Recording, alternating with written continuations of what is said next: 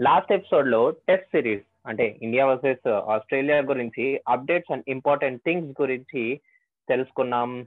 ఇవాళ ఎపిసోడ్లోకి వెళ్ళే ముందు ఒక డిస్క్రిప్షన్ ఏంటంటే ఇవాళ ఎపిసోడ్ మేము evening six PM of Thursday record చేస్తున్నాం. సో ఈ టైం కి India versus Australia first first టెస్ట్లో డే వన్ అయిపోయింది. మరి ఆ టెస్ట్ మ్యాచ్లో updates Ian Chappell and Azharuddin ఇంటర్వ్యూలో వాళ్ళు చెప్పిన విషయాల గురించి తెలుసుకుందాం. సో లేట్ చేయడం ఎందుకు? Let's get into the episode welcome to Telugu one cricket podcast నేను మీ హోస్ట్ మురళీకృష్ణ అండ్ మనతో పాటు ఉన్నాడు RJ Abhilash.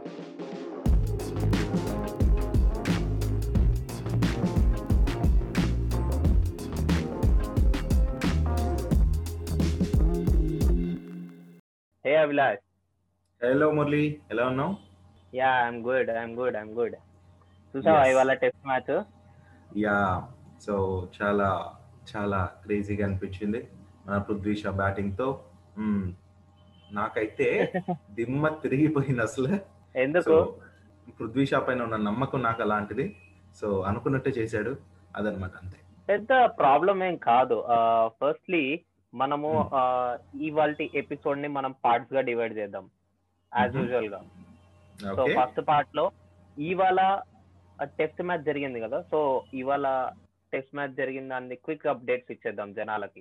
యా నేను తప్పకుండా చెప్తాను. అండ్ ఈరోజు యాజ్ యూజువల్గా మనం చూసుకుంటే ఆ టాస్ గెలిచింది మరి ఇండియా టీం. మరి బ్యాటింగ్ చూస్ చేసుకుంది. అండ్ హోరా హోరీ మ్యాచ్ అయితే జరిగింది. కాకపోతే దీనికంటే ముందుగా ఒక విషయం చెప్పాలి.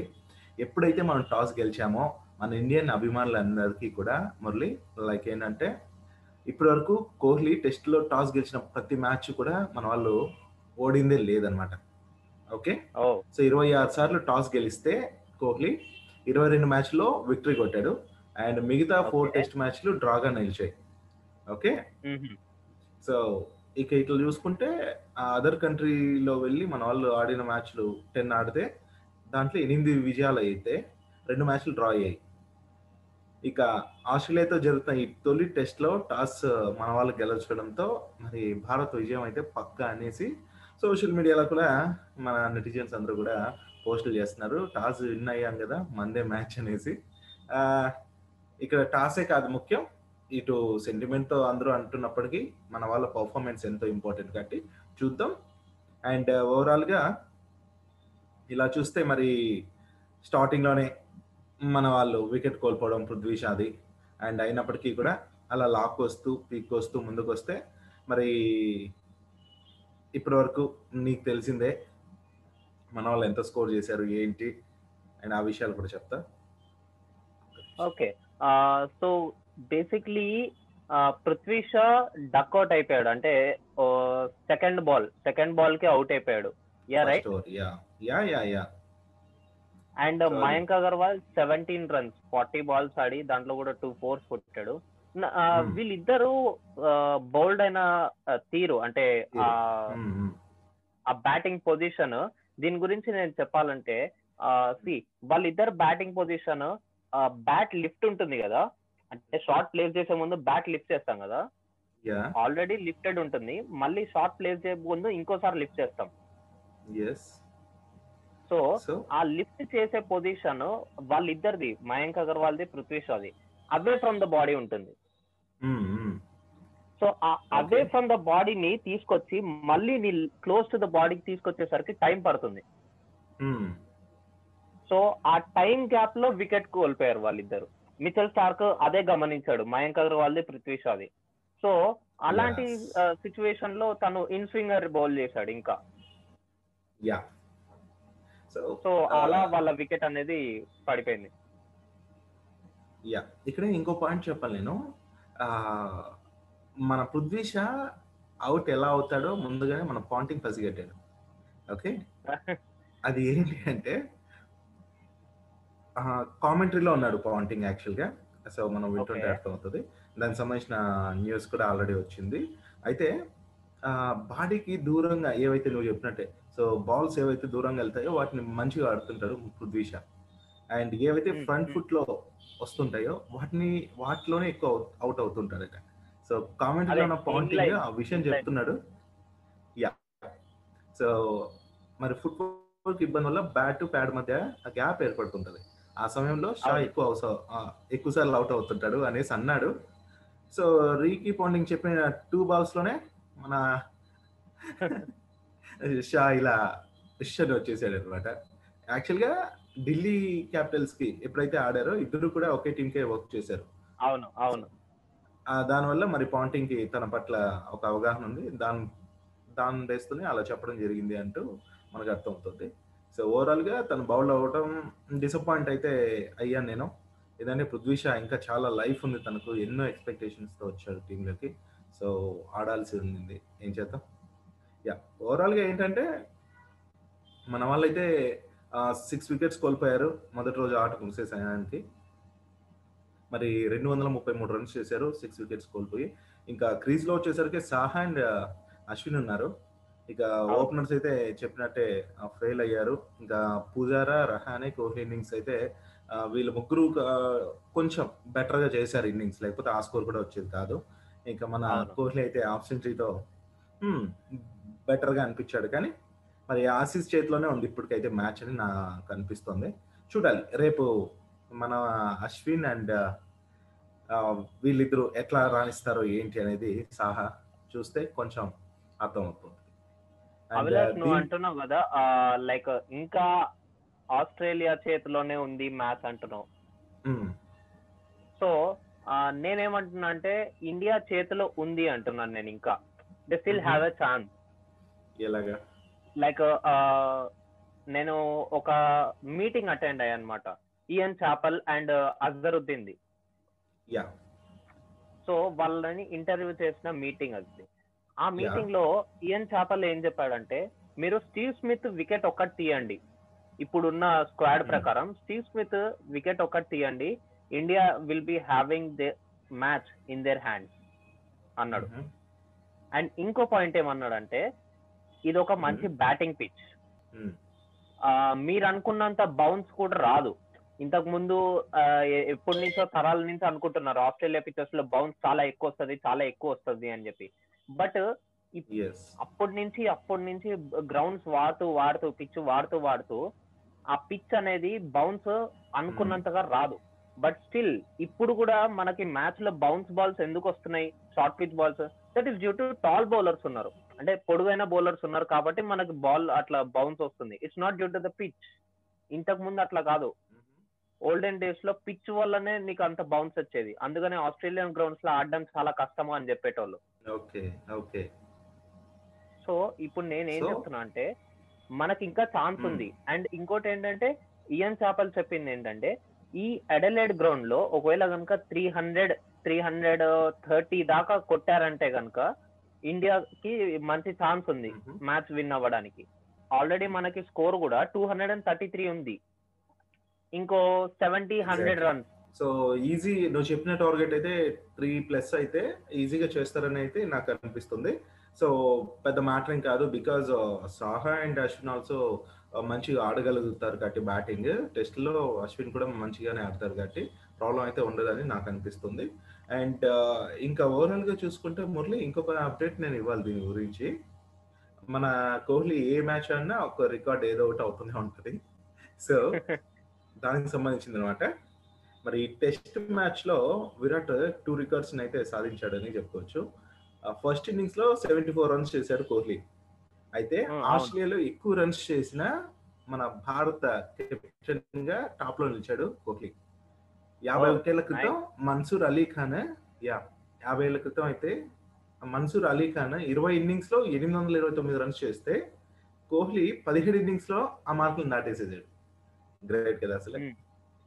అండ్ ఆస్ట్రేలియాలో ఆ జట్టుపై అత్యధిక రన్స్ చేసిన ఆసియా క్రికెటర్ ఎవరన్నా ఉన్నారు అంటే అది కోహ్లీనే అండ్ సచిన్ అయితే రెండు వేల ఐదు వందల నలభై తొమ్మిది రన్స్తో ఉంటే తనను కూడా అధిగమించేసాడు అనమాట అది ఓవరాల్గా ఈ టెస్ట్ మ్యాచ్లో టూ రికార్డ్స్ తను బ్రేక్ చేసింది. సో ఇక ఇలా చూస్తూ ఉంటే మరిన్ని అప్డేట్స్ కూడా ఉన్నాయి. వాటన్నిటి గురించి కూడా నేను ఇస్తాను. ఇంకోటి ఏంటంటే ఈ మ్యాచ్ ఈరోజు ఏదైతే స్టార్ట్ అయిందో ఈ match for the first time Murali నూట ఇరవై కంట్రీస్లో లైవ్ టెలికాస్ట్ వచ్చింది. అమ్మ బాబాయ్ నూట ఇరవై కంట్రీసా? ఎస్ ఎందుకు ఏంటి అంటే ఈ రెండు దేశాల మధ్య జరుగుతున్న సిరీస్లో ఇదే అత్యధికం అని చెప్పుకోవచ్చు. రెండు బెస్ట్ టీంల మధ్య జరుగుతున్న ఈ సిరీస్ కోసం చాలా మంది ఎదురు చూస్తున్నారు. సో దానికోసం మరి మన ఇండియన్ స్టాండర్డ్ టైమింగ్స్ ప్రకారం నైన్ థర్టీకి మ్యాచ్ స్టార్ట్ అయింది మార్నింగ్. సో. ఇట్లా చాలా ఛానల్స్లో అయితే తెలుగు ఇంగ్లీష్ తమిళ్ళో కూడా కామెంటరీలో మరి మ్యాచ్ టెలికాస్ట్ అయింది ఇక్కడ. సో అదనమాట ఈ మ్యాచ్కి సంబంధించిన కొన్ని విషయాలు. మరిన్ని విషయాలు నేను చెప్తూ ఉంటాను. సో నువ్వు వేరే విషయం ఏదైనా చెప్తున్నావా? యా యా ఆఫ్ కోర్స్ నేను చెప్పా కదా నేను ఒక ఇంటర్వ్యూ అటెండ్ అయ్యాను చెప్పాను కదా meeting. Interview of Azharuddin and Ian Chappell. So. Azharuddin ఏమన్నాడంటే లైక్ ఇవాళ మన స్క్వాడ్ అనేది పృథ్వీ షా మయాంక్ అగర్వాల్ పుజారా విరాట్ కోహ్లీ రహానే హనుమాన్ విహారీ వృద్ధిమాన్ సహా. ఇక్కడ వరకు బానే ఉంది. లైక్ బ్యాటింగ్ సెవెన్ మెంబర్స్ ఉన్నారు ఇక్కడ. అంటే బ్యాటింగ్. ఆర్డర్ టాప్ ఆర్డర్ తర్వాత మిడిల్ ఆర్డర్ తర్వాత లోవర్ ఆర్డర్ మ్మ్, అక్కడ మనకి బౌలర్స్ చూసుకుంటే రవిచంద్రన్ అశ్విన్ ఉమేష్ యాదవ్ మొహమ్మద్ షమి జస్ప్రీత్ బుమ్రా ఉన్నారు బౌలర్స్ Hmm. చూసుకుంటే నలుగురే ఉన్నారు దాంట్లో కూడా ముగ్గురు ముగ్గురు పేసర్స్ ఉన్నారు. సో కానీ అజరుద్దీన్ ఏమన్నాడంటే నేను ఒకవేళ తన డ్రీమ్ టీమ్ కనుక తీసుకుంటే డ్రీమ్ టీమ్ అని కాదు తన ప్రిఫరబుల్ టీమ్ తీసుకుంటే కనుక తను ఫైవ్ బౌలర్స్ని తీసుకుంటాడు. ఫైవ్ బౌలర్స్లో కూడా three pacers and two spinners తీసుకుంటాను అని చెప్పాడు. Okay okay. అది కూడా రవీంద్ర జడేజాని తీసుకుంటా అని చెప్పాడు. రవిచంద్రన్ అశ్విన్తో పాటు జడేజా. ఎందుకు. జడేజా అన్నాడంటే గనుక అతను బ్యాటింగ్ చేయగలడు అండ్ బౌలింగ్ కూడా చేయగలడు. మంచి బౌలర్ మంచి బ్యాట్స్మెన్ ఇవాళ మనం చూసాము లయన్కి చూసాము. ఎంత మంచిగా బాల్ టర్నింగ్ దొరికింది. బాల్ టర్న్ అనేది. చాలా బాగుంది. సో రవి మన రవీంద్ర జడేజా కూడా ఉండింటే బాగుండు అనిపించింది నాకు. సో నిజమే.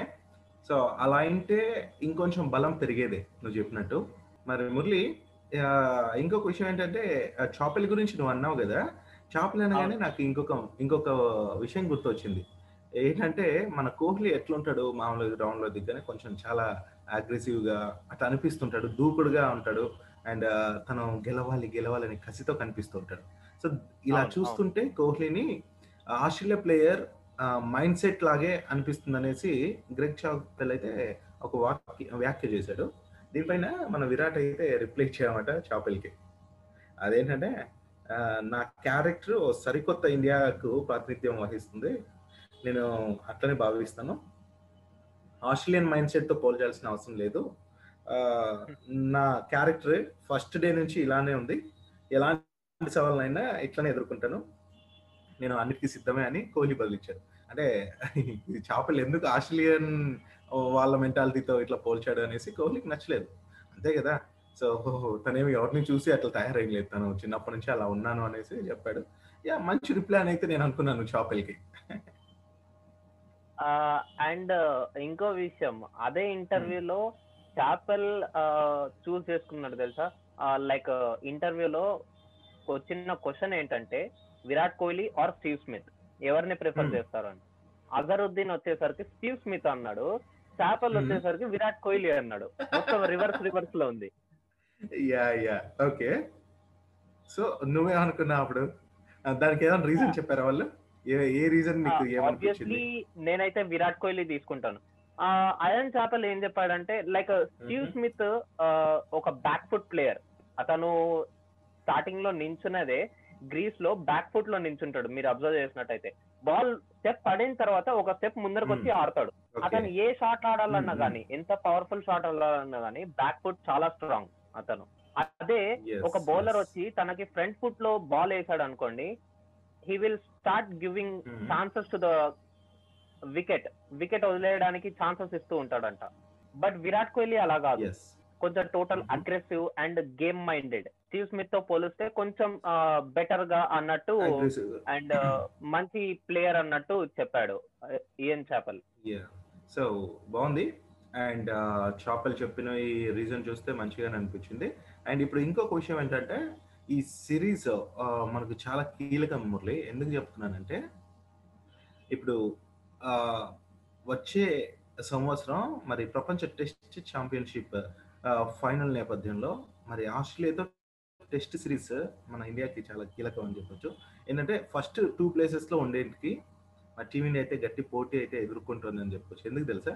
మరి ఆల్రెడీ ఈ పాయింట్లు పాయింట్స్ టేబుల్లో one one six point four six పాయింట్స్తో first ప్లేస్లో ఆస్ట్రేలియా ఉంది సెకండ్ ప్లేస్లో one one six point three seven పాయింట్స్తో New Zealand ఉంది సో Hmm. థర్డ్ ప్లేస్లో ఉన్న మనం ఈ ఫస్ట్ కానీ సెకండ్ కానీ ప్లేస్కి రావడానికి చాలా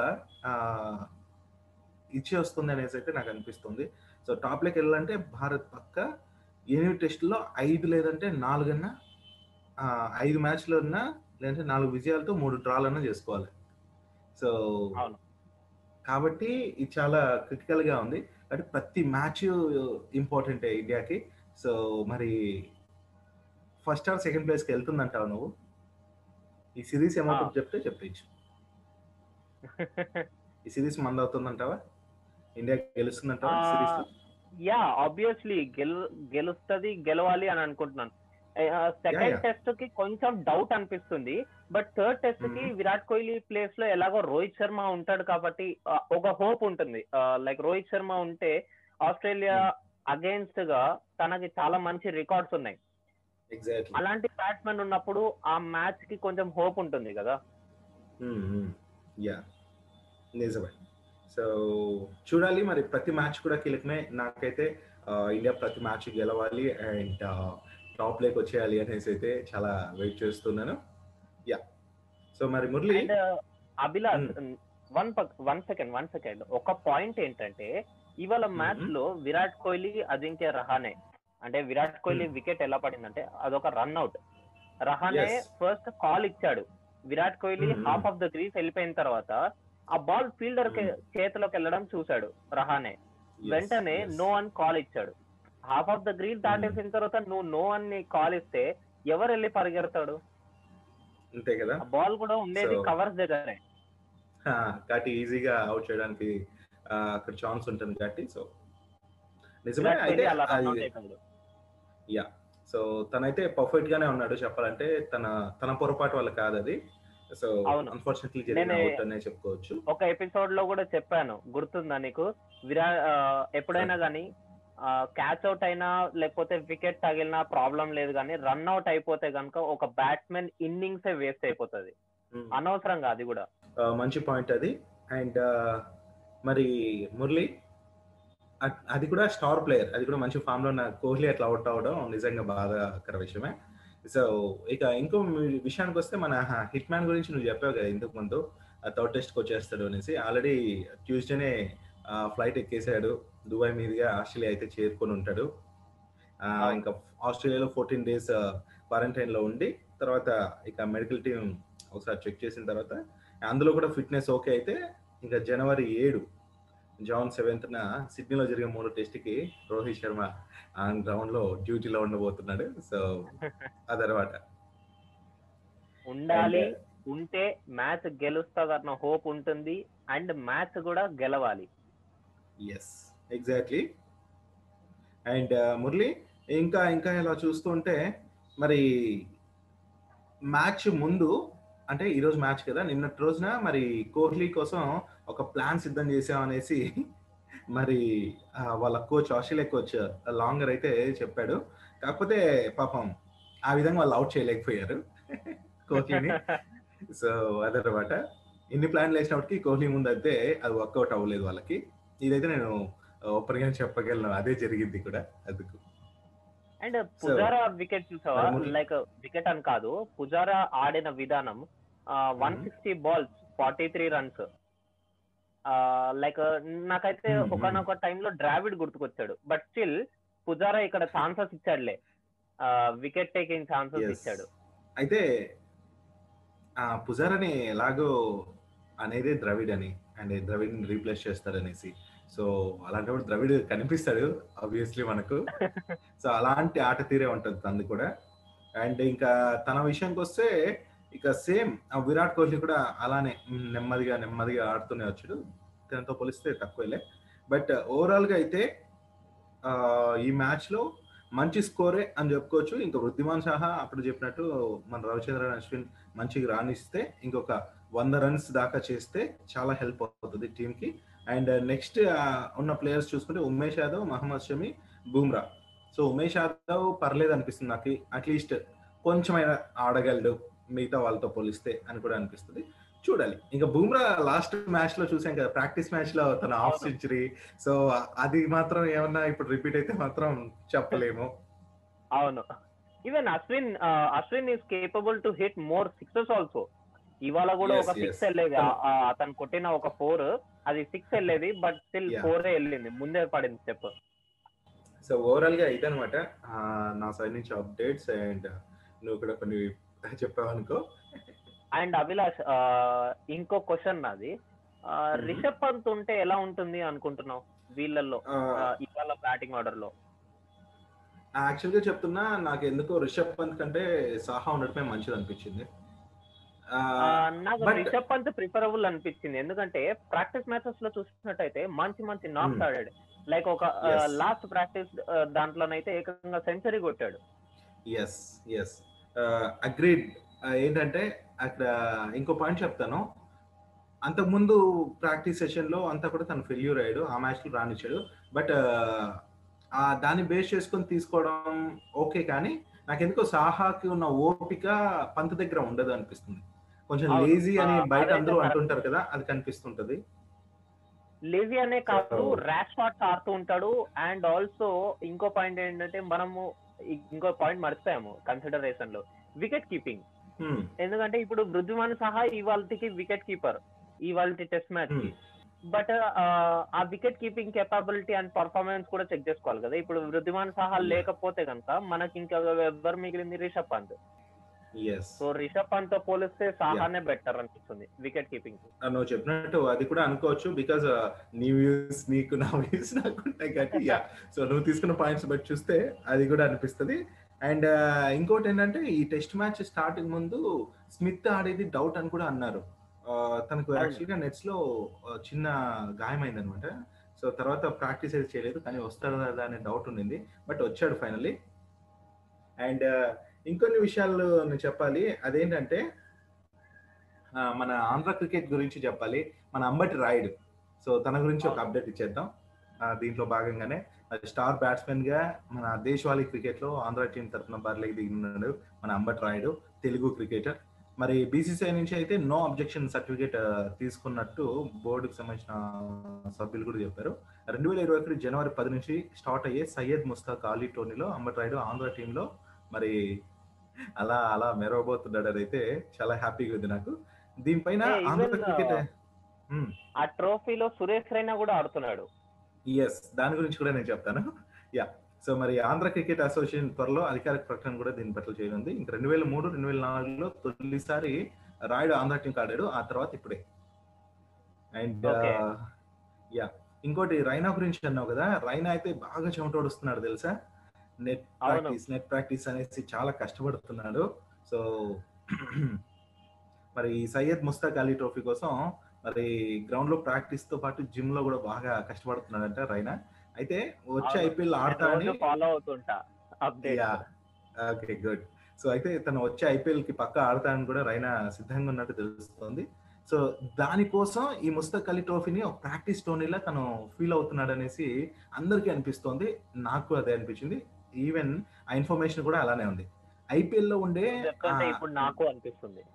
సో ఐపీఎల్లో ఉండే ఆ గట్టి పోటీని తట్టుకొని నిలవాలంటే సో వేలంలోకి వస్తే మంచి క్రేజ్ పొందేందుకు కూడా ఇది ఒక మంచి ప్లాట్ఫామ్ అనేసి మన రైనా భావిస్తున్నట్టు నాకు అనిపించింది. సో యూటిలైజ్ చేసుకుంటాడు పక్కా చూసుకో. ఈ ముస్తాక్ అలీ ట్రోఫీలో దుమ్ము దులిపేస్తాడని అయితే నాకు గట్టి నమ్మకం ఉంది. అండ్ ఇంకా ఏంటంటే మరి మనం మేల్ క్రికెట్ గురించి తెలుసుకున్నాం కదా ఒక ఫీమేల్ క్రికెట్ న్యూస్ కూడా ఒకటి చెప్పాలని నేను అనుకుంటున్నా మురళి. సో. దాని యా ఈ కోవిడ్ వల్ల ఉమెన్ వరల్డ్ కప్ ఏదైతే రద్దయిందో దానికి సంబంధించిన కొత్త అప్డేట్ వచ్చింది షెడ్యూల్ మరి తాజాగా దానికి సంబంధించిన డేట్స్ని కూడా ఐసీసీ ప్రకటించింది అనమాట న్యూజిలాండ్లో twenty twenty two March fourth నుంచి ఏప్రిల్ థర్డ్ వరకు ఈ వరల్డ్ కప్ జరుగుతుంది అనమాట దీనికి. Tauranga Hamilton Wellington Auckland Christchurch Dunedin స్టేడియాలు అయితే మ్యాచ్లకి సిద్ధంగా ఉంటాయనేసి తెలుస్తోంది. అండ్ మనం ఉమెన్ టీమ్ ఇండియా వచ్చేసి March sixth tenth sixteenth March nineteenth March twenty second March twenty సెవెంత్లో matches అయితే ఆడనుందనమాట ఇక ఏప్రిల్ థర్డ్న రెండు వేల ఇరవై రెండు ఏప్రిల్ థర్డ్న ఫైనల్ మ్యాచ్ జరుగుతుంది women world cricket cup so అదనమాట అప్డేట్స్. ఇన్ని అప్డేట్స్ చెప్పావు అభిలాష్ అసలు. మరి ఇవాళ ఎపిసోడ్లో మనం ఇన్ని అప్డేట్స్ తెలుసుకున్నాం. First test Australia versus India day వన్లో ఏం జరిగిందో తెలుసుకున్నాం. మరి మరికొన్ని అప్డేట్స్ కావాలన్నా ఇలాంటి ఇన్ఫర్మేషన్స్ కావాలన్నా మా ఎపిసోడ్లోని వింటూ ఉండండి. మర్చిపోకండి. Stay tune see you yes so guys మరి నా చి- దగ్గర నుంచి కూడా ఒక చిన్న ఇన్ఫర్మేషన్ మీ ఫ్రెండ్స్కి అండ్ మీ క్లాస్మేట్స్ ఎవరు అయితే వాళ్ళకి కూడా షేర్ చేయండి. అండ్ పోడ్కాస్ట్ గురించి వివరించండి. అండ్ ఇది ఒకటే కాకుండా గరికపాటి గారి షో అండ్ ఎన్నో షోస్ మన తెలుగు వన్ నుంచి వస్తున్నాయి. సో అన్నిటినీ కూడా మీరు ఎంజాయ్ చేస్తారు. ఇటు పిల్లలైన మీకే కాదు పెద్దలైన పేరెంట్స్కి అందరికీ కూడా హెల్ప్ అయ్యే ఎన్నో విధాలుగా. సో న్యూస్ హెల్త్ అండ్ భక్తికి సంబంధించి ఇలా అన్ని పోడ్కాస్ట్ మన తెలుగు వన్ ద్వారా వస్తున్నాయి. సో ఎంజాయ్ చేస్తారని అనుకుంటున్నాను. ఈ రోజుకి ఇలా చెప్తూ సైన్ ఆఫ్ చేస్తాను. Bye bye